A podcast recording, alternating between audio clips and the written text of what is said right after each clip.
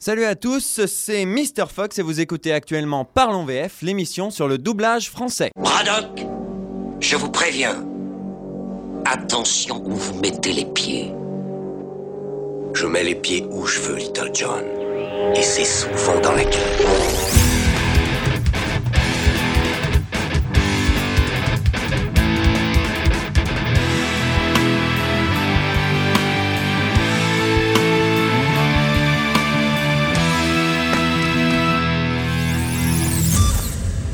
Alors je suis aujourd'hui avec euh, Constantin Papas, comédien euh, qui fait de la série depuis un certain nombre d'années déjà.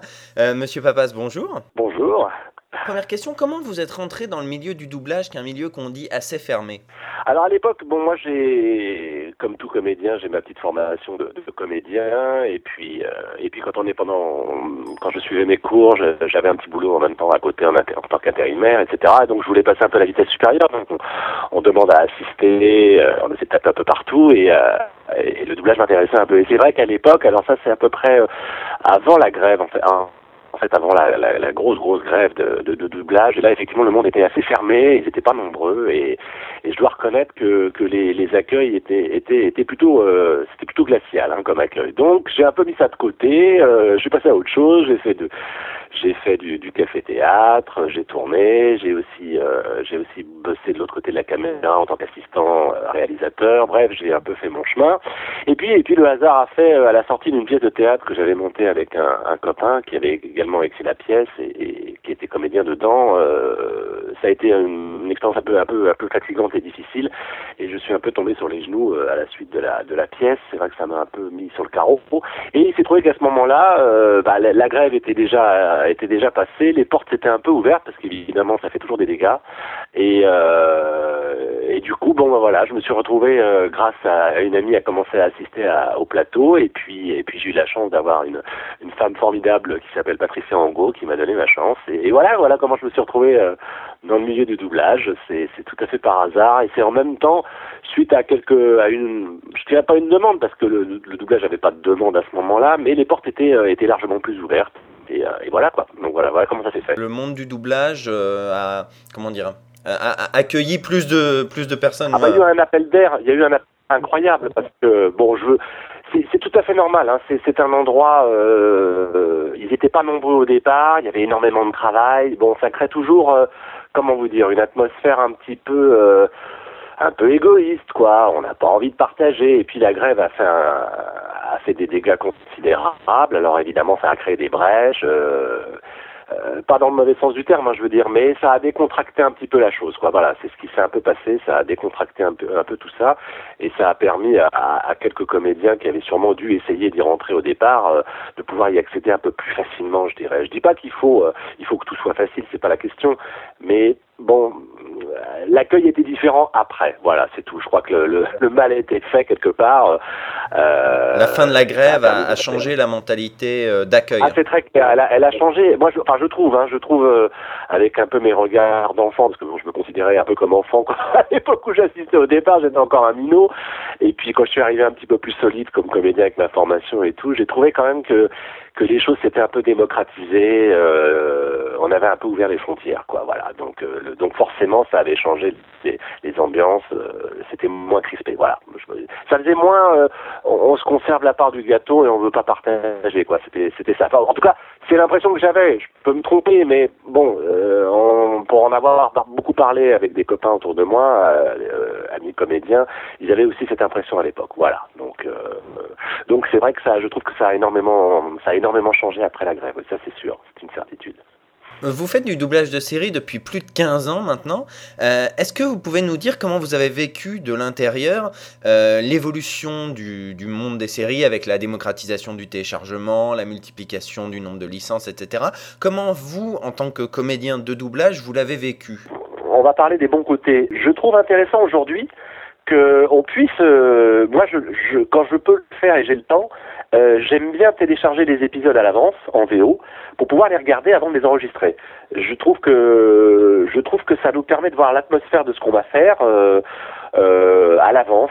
Et je trouve ça bien, je trouve ça bien. Ça peut aussi nous aider à apporter euh, parfois notre contribution sur une adaptation euh, parce qu'on aura saisi des choses et qu'au moment de l'enregistrement, on, va trouver que le français, l'adaptation qui a été faite en français, non pas qu'elle soit mauvaise, mais on se dit tiens moi je l'ai entendu avant et euh, et je me dis peut-être que ça ça serait mieux. disons qu'il y a un travail en amont qu'on n'avait pas nous comédiens avant dans le doublage. Vous voyez ce que je veux dire? On arrivait euh, un peu les mains dans les poches en se disant bon bah, qu'est-ce qu'on fait aujourd'hui? Là on peut travailler un petit peu en amont quoi et ça je trouve ça euh, je trouve ça plutôt bien. En revanche ça a un petit peu comment dire? Ça a facilité un peu la méchanceté, la mauvaise foi des gens qui sont anti-doublage. Ça, c'est en revanche, on en prend un peu plein les gencives et je trouve ça un peu regrettable parce que bon, bah, évidemment, maintenant tout le monde peut regarder les choses en VO. Euh, il y a eu une espèce de construction élitiste de ça et ça, ça par contre le don effectivement de m'exaspérer parce que parce que ce sont des gens qui, qui en parlent sans savoir, euh, qui savent même pas comment fonctionne le boulot, quoi. Et, qui disent oui, euh, à bas le doublage, il faut éliminer le doublage. Alors, moi, souvent la réponse que j'ai, c'est ça. Je dis bah oui, alors éliminons tout le travail des ingé éliminons tout le travail de la prod, éliminons tout le travail des comédiens, parce que c'est quand même du boulot pour les comédiens.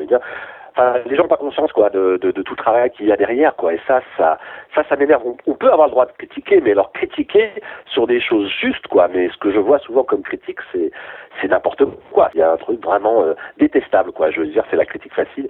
moi, j'ai du mal avec la critique facile. J'aime bien les, critiques quand elles sont constructives. Si on me dit, euh, on, on, fait une critique sur telle ou telle adaptation de jeu ou telle adaptation de texte et que ça tient la route parce que la personne a comparé, ça me va. Mais critiquer pour critiquer et dire voilà, de toute façon, euh, j'ai pas regardé la VF et puis de toute façon, j'irai pas voir la VF parce que ça va être de la merde moi, c'est un discours que je peux pas entendre, quoi. Voilà. Critiquer si vous avez vu le produit et critiquer sur des choses solides, mais critiquer pour critiquer, ça c'est insupportable. Bon, voilà, ça c'est la, j'ai négatif de ce développement-là. Euh, je vais sortir un peu du contexte de l'internet, je vais rentrer plus dans la partie technique. Je ne suis pas sûr aujourd'hui que l'évolution de la technique du doublage euh, soit la meilleure qui soit. Voilà. Ça a facilité les tracks, c'est-à-dire le fait d'enregistrer tout seul, ce qui est pas, moi je trouve euh, une bonne évolution. Euh, on travaille un peu trop vite. On n'a pas le temps de s'installer dans le produit parfois malheureusement. Euh, ça a un petit peu rendu les comédiens égocentriques, je trouve un peu égoïstes parce que bon ils se sont rendus compte que maintenant euh, on pouvait travailler tout seul, donc travailler plus vite, donc gagner de l'argent plus vite et puis puis du coup bah ça a un peu abîmé et corné un peu je, trouve le côté artistique quoi. voilà, on a on a on a faut, je prendrais une formule célèbre, laisser le temps au temps quoi et je trouve que dans le doublage on l'a un peu éliminé c'est aussi fermer la porte à, beaucoup de comédiens euh, euh, qui sortent des cours ou, euh, pas, ou pas d'ailleurs. Vous avez aussi des gens qui débarquent dans le doublage après, après 20 ou 25 ans de, carrière au théâtre ou au cinéma. C'est juste qu'ils ont envie de tenter leur... Et on leur laisse peu de temps pour, comprendre comment ça fonctionne. quoi.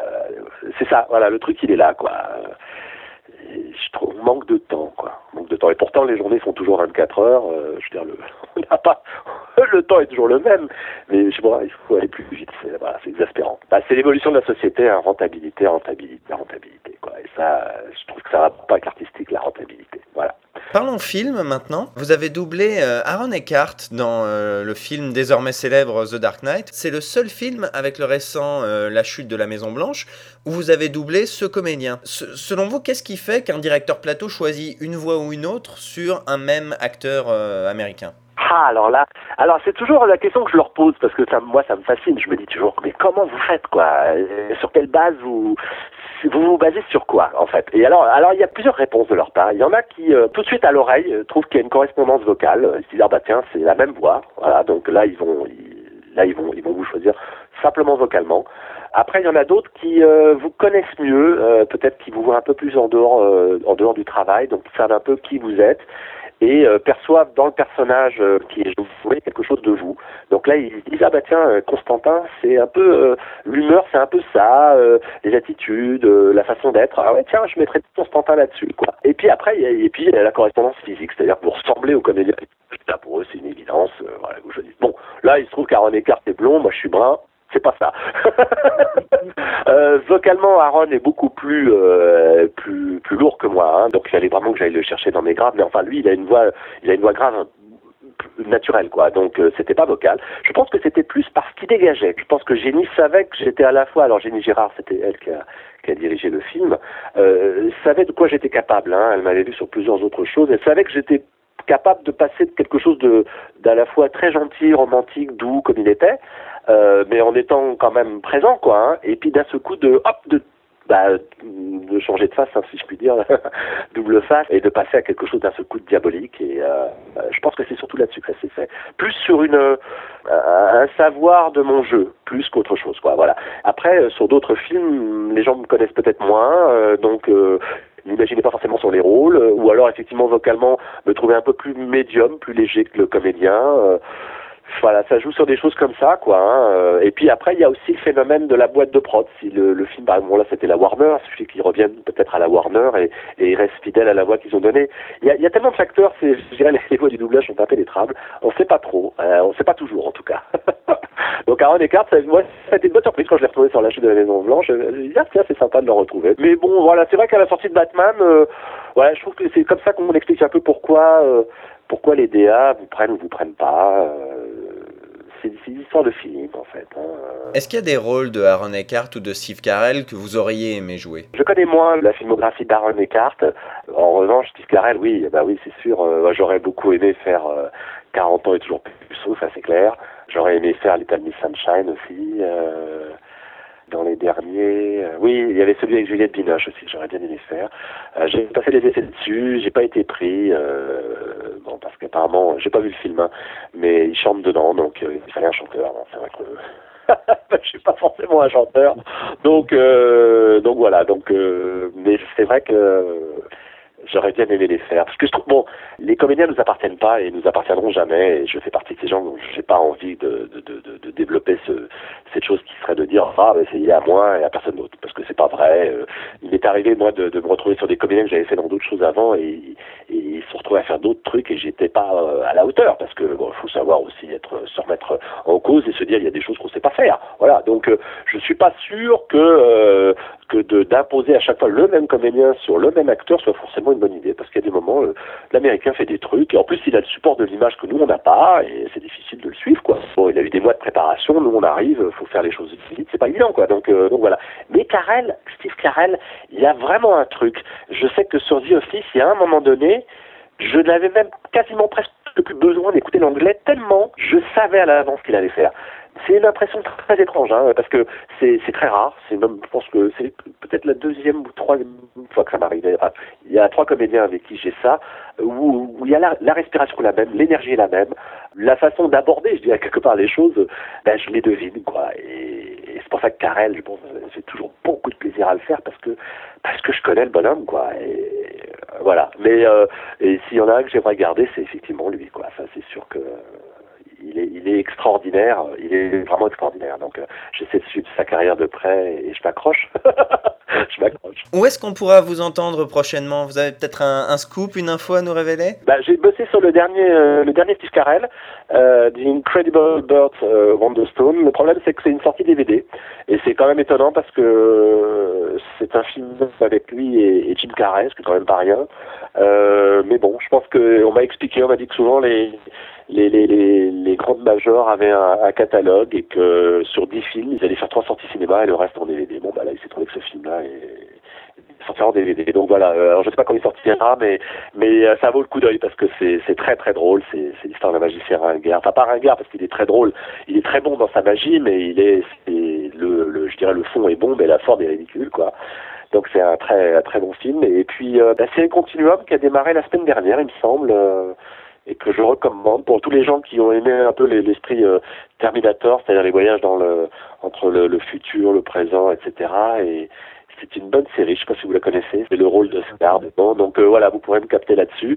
Et puis on va reprendre très prochainement, et ça j'en suis ravi, la série Grimm. Je vais reprendre Silas Ware Mitchell que j'aime beaucoup. La bonne surprise d'avoir attaqué euh, euh, la série Castle aussi, donc je vais, je vais apparaître dans la nouvelle saison de Castle. Euh, voilà, mais je, y avoir d'autres choses, mais ne me viennent pas à l'esprit. Ça doit être le dimanche matin. Je suis encore un peu en... embrumé, donc...